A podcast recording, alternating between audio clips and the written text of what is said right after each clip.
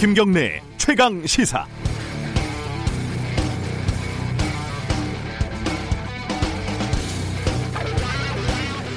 청취자 여러분들은 어떤 뉴스를 보십니까? 어, 혹시 신문 보시나요? 방송 메인 뉴스는 보시나요?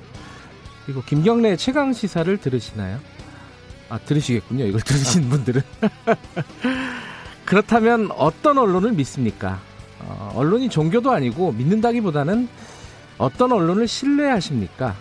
영국 옥스퍼드대 로이터 저널리즘 연구소라는 곳에서 발표를 했는데 어, 우리나라에서 가장 신뢰하는 매체는 사람들이 가장 신뢰하는 매체는 JTBC라고 합니다.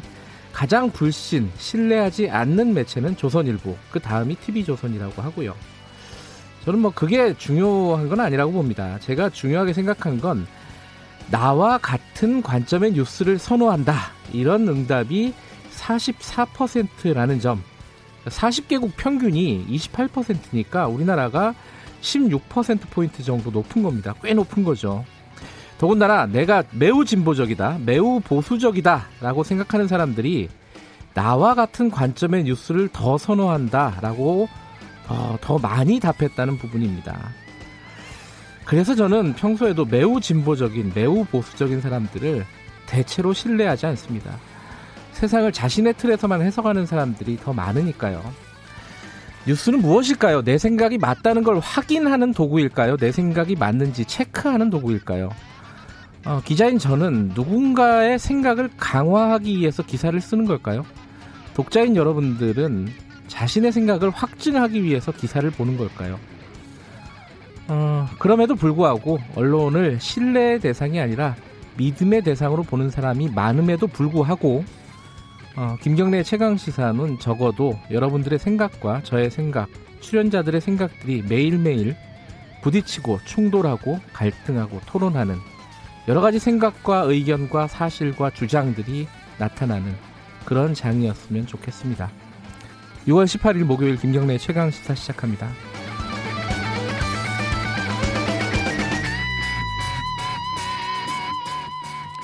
김경래 최강 시사는 유튜브 라이브 열려 있습니다. 실시간 방송 보실 수 있고요. 샵 9730으로 문자 보내주시기 바랍니다. 스마트폰 애플리케이션 콩 이용하시면 무료로 참여하실 수 있습니다. 오늘 1부에서는요. 어, 북한 얘기를 해야겠죠. 그리고 어, 속보 들어온 것 중에 하나가 이도훈 한반도 평화교섭본부장 전격 방미했는데 이 부분도 좀 살펴보고요. 어, 그리고 2부에서는요. 어, 정치권 어, 지금 남북 관계 상황이 굉장히 긴장도가 높은데 아직 뭐 국회는 원구성도 제대로 못 하고 있는 상황이죠. 어, 홍익표 민주당 의원, 통합당 윤영석 의원과 함께 어, 여러 가지 문제 얘기 나눠보겠습니다.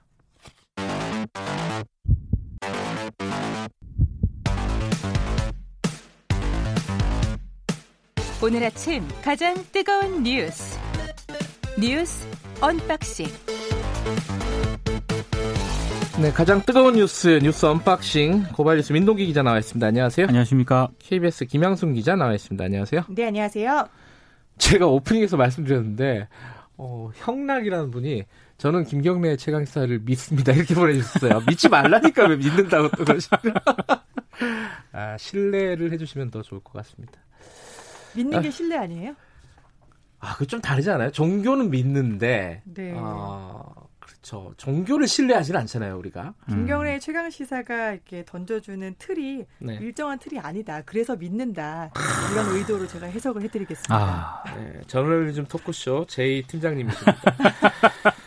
자, 어, 북한 얘기 어제 어제도 많은 일들이 벌어졌습니다. 어, 어제는 이제 청와대에서 어, 좀강 뭐랄까요? 어, 더 이상은 감내하지 않겠다는 어떤 뉘앙스의 그런 반응도 나왔고요. 어제 얘기부터 먼저 정리를 해보죠. 그 어, 김, 김항순 기자가 좀 정리해 주실까요? 네, 청와대가 이제 어제 음. 오전에 8시 반부터 1시간 30분 동안에 정의용 국가안보실장 주재로 국가안전보장회 NSC 이제 우리나라가 긴장 상태다라고 하면 NSC가 열리잖아요. 네. NSC 어제도 열렸고 그제도 열렸거든요. 그래서 어제 열린 NSC 이후에 이제 청와대에서 이렇게 얘기했습니다.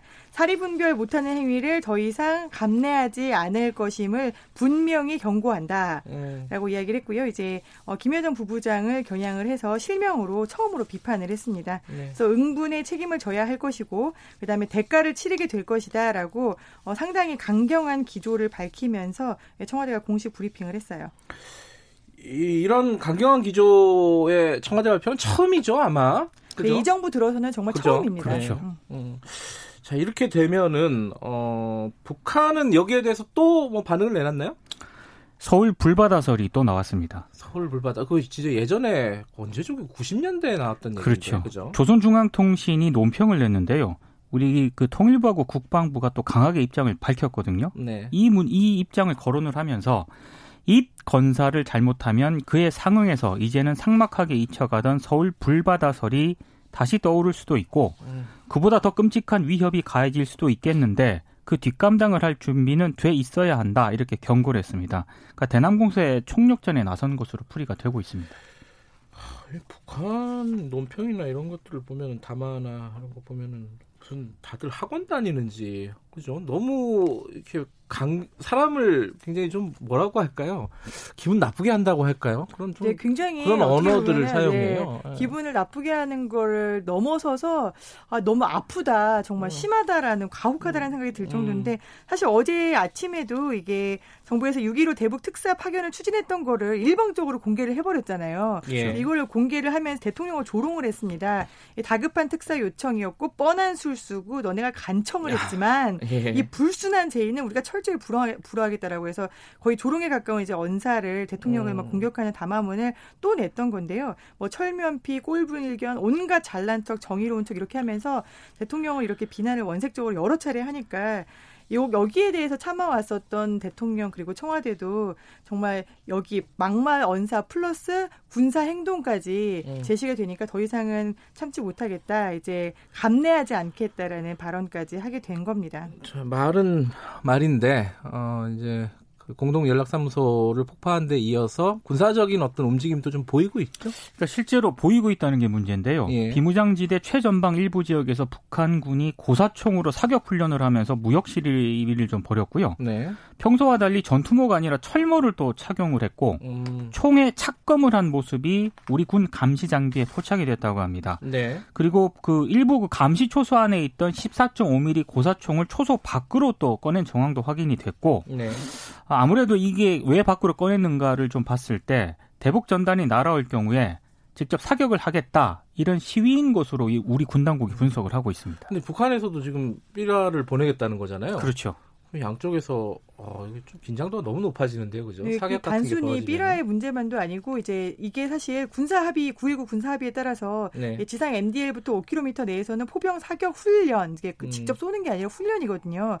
그리고 연대급 이상의 야외 기동 훈련을 전면 중지를 한 바가 있습니다. 네. 근데 이게 지금 북한 총참모부가 이 훈련을 다시 재개를 하겠다라고 하는 게 훈련에 그칠 것인지 아니면 정말 음. 대북 비라나 이런 게 날아왔을 때 실사격을 하게 될 것인지까지도 지금 관심이 모아지고 있어요. 근데 지금 말씀하신 실제 상황, 즉 철모를 착용한다든지 총에 착검을 한다든지 이런 게 음. 감시 장비에 포착이 됐고 또이 연평도 해상에서도 포문이 열렸다라든지 음. 이런 게 포착이 되면서 정말 이게 훈련이 아니라 실사격으로 이어지면 어떻게 하나라는 긴장 상태가 좀 완화되 강화되고 있습니다.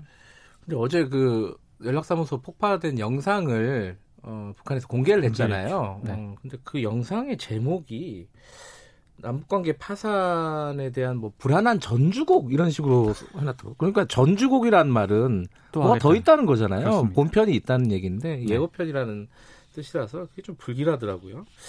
어쨌든 지금 어 NSC 회의도 했고 어제 어 이런 대북 관계 전문가들 원로들과 함께 대통령이 회의도 하셨고요. 예, 얘기도 했고 근데 그 과정에서 지금 통일부 장관이 김현철 장관이 어 사의를 표명을 한 거죠. 그죠? 네, 그러니까- 어제 회의에 김현철 장관도 있었죠. 근데 예. 그러고 나서 기자실로 와서 마음의 준비를 하고 있었다라고 음. 하면서 사의를 표명을 했습니다. 그래서 지금 상황에서는 분위기를 쇄신하는 계기를 마련하는 것도 제게 주어진 책무가 아닐까라고 생각을 한다라고 밝혔다고 합니다. 그러면 지금 청와대에서는 그거를 받아들이는 건가요? 그러니까 분위기가 청와대는 명확한 입장을 밝히지 않고 어때요? 있는데요. 아직이요? 예. 반려 가능성도 얘기를 안 하고 있거든요. 그러니까 음. 기정 사실화가 되는 것 같고 네. 실제로 김현철 장관이 오늘 퇴임식을 치를 예정이다라는 언론 보도도 있습니다. 음. 그러니까 후임 장관이 청문회 거쳐서 정식 취임할 때까지 기다리지 않고 네. 사태를 사실상 현실로 만들어 버리겠다 이런 어. 의지가 좀 반영이 된 것 같습니다. 그러면 뭐 장관 통일부 장관뿐만 아니라 외교안보 라인을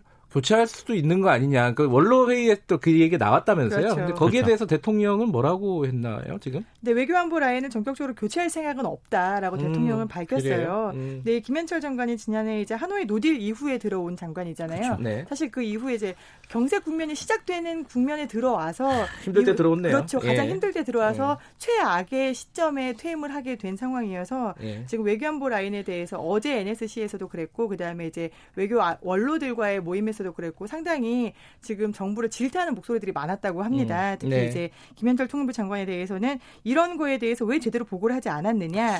그 얘기가 나오더라고요. 네. 보고를 제대로 한 것이냐 과연. 그렇죠. 네. 국정원에서도 너무 낙관적으로 한 거 아니에요. 음. 이거는 거의 기망에 가깝다라는 이야기까지 나왔었거든요. 네. 근데 여기에 대해서 지금 예상할 수 있는 시점이 있었다고 본다라고 김현철 장관도 또 얘기를 했습니다. 음. 그렇기 때문에 보고 여부와는 관계없이 이제 정부나 청와대에서는 어떤 기조 같은 거는 좀 알고 있지 않았을까라는 해석도 나오고 있습니다. 뭐 더군다나 어, 이 폭파 전에 그 설치하는데 불꽃을 봤다 뭐 이런 보고가 있었다면서요. 미리 그죠? 우리 당국이 다 파악을 아, 하고 있었다는, 있었다는. 거잖아요. 그죠? 그렇습니다. 뭐 우리처럼 이렇게 놀래지는 않았을 거라는 거죠. 그렇죠. 그죠? 예.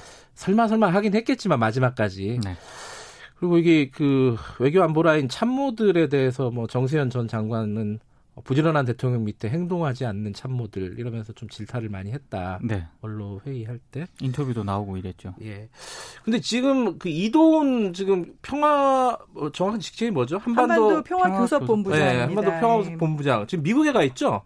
네, 오늘 아침에 이도훈 한반도 평화교섭본부장이 전격 방미를 한 게 이제 워싱턴 음. 공항에서 특파원들에게 포착이 됐어요. 음. 전격적으로 방문을 했는데 보통은 이제 뭐 특사라든가 아니면 교섭본부장이 오면은 네. 좀 이렇게 예고가 됩니다. 그렇겠죠. 네, 근데 예. 전격적으로 왔는데 1월에 방미를 했던 이후에 다섯 달 만이에요. 예. 근데 평소에는 저희 특파원의 말에 따르면은 이제 이런저런 이야기들을 특파원과 한다는 거죠. 음. 근데 오늘은 목적을 묻기도 전에 지금 말하면 안 됩니다라고 아하. 먼저 선을 그었고요. 할 말이 없습니다가 아니라 그렇죠. 말하면 네, 안 말하면 됩니다. 안 됩니다. 예, 그래서 예. 지금 말하면 안 됩니다라고 먼저 선을 긋고 누구를 만날지에 대해서도 계속 함구를 하고 음. 좀 이렇게 비장한 표정으로 들어갔는데요. 아마도 이제 오브라이언 국가안보 보좌관 그리고 비건 국무부 이제 부장과 함께 대북 대북 특별 대표와 함께 네. 만나서 회담을 진행하지 않을까 예상을 하고 있습니다. 아, 지금 이제 긴장되겠죠. 이도훈 본부장도 뭔가 성과를 갖고 와야 되는 상황이라서 그렇죠. 그죠? 네.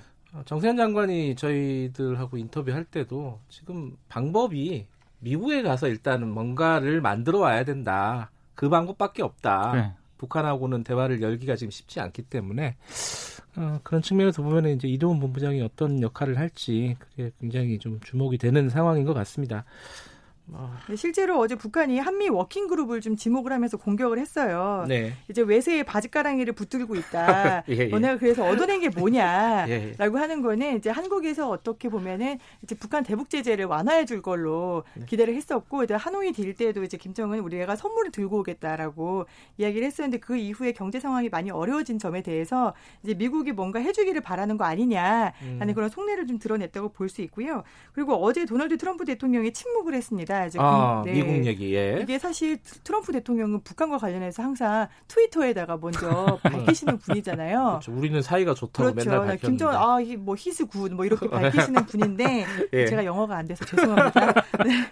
그런데 이제 트럼프 대통령이 침묵을 했다는 거는 북한을 자극하지 않으면서 최대한 상황을 관리해야 된다라는 그런 속내가 드러났다고 보여집니다. 음. 그런데 오늘 지금 아침에 들어온 소식은 트럼프 대통령이 미국 의회에 대북 경제 제재를 1년 연장 하는 안을 지금 냈다고 하거든요. 음. 그러면은 지금 이돈 우리 본부장이 들어가서 어떤 카드를 들고 나올 수 있을지 트럼프는 대선을 앞두고 있는데 좀 걱정이 좀 되긴 합니다. 뭐 트럼프도 그렇고 폼페이오 국무장관도 그렇고 아직 공식적으로 여- 이 북한 얘기를 안 하고 있잖아요. 안 하고는 있죠. 예, 그 며칠 안에 나오겠죠. 이거 뭐 계속 침묵할 수는 없을 노릇이고 예, 아무리 대선 국면이라고 해도 자 이 얘기는 우리 어, unboxing 끝나면은 국방위원장이죠 국회 어, 민홍철 의원 연결해서 음, 관련된 얘기를 좀 조금 더 나눠보도록 하겠습니다. 다음 얘기 해보죠.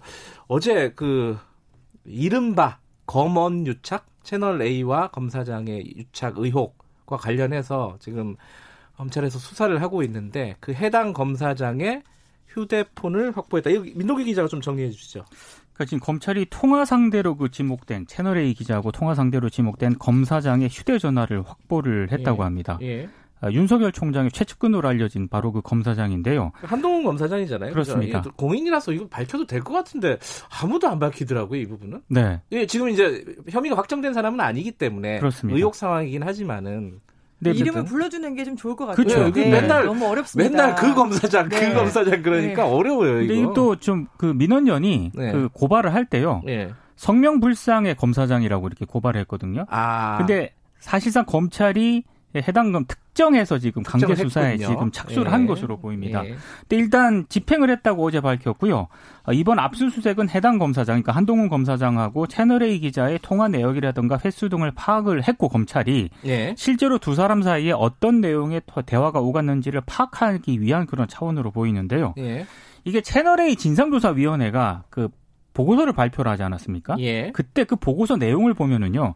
채널A 기자가 이철 전 대표의 대리인인 지모 씨와 만나는 과정에서 네. 한동훈 검사장하고 세 차례 통화한 내역이 담겼습니다. 아, 그리고 세차를 통화한 거는 이제 채널 A 쪽에서도 확인을 진상 한 거다. 보고서, 보고서에도 예. 담긴 그런 내용이고요. 근데 이 채널A 기자가 자기 후배 기자와 통화를 하면서 해당 검사장이 지모 씨를 만나보고 자신을 팔라고 했다. 음. 해당 검사장이 그 신라젠 수사팀에 얘기해 줄 수도 있다. 이런 취지로 말한 내용도 보고서에 담겨 있거든요. 음. 근데 이제 검사 검찰 입장에서는 실제로 이런 통화가 이루어졌는지를 파악하기 위해서는 음성 형태의 파일이 존재하는지를 확인을 해야 되는 거 아니겠습니까? 음. 그래서 아마 검- 휴대 전화를 압수를 한 것으로 보입니다. 그 한동훈 검사장 측 입장은 뭐예요? 네, 한동훈 검사장이 이제 사실 본인이 입장을 밝혔으니까 이름을 밝혀도 되는 그렇죠. 거죠. 네, 한동훈 검사장은 변호사를 선임했고요. 이제 변호인을 통해서 기자가 제 이름을 도용한 것으로 보인다. 도용했다. 네, 저는 음. 피해자다라고 음. 이제 입장 표명을 사실 처음으로 했어요. 이 사건 이후에. 그렇죠. 네, 예. 그리고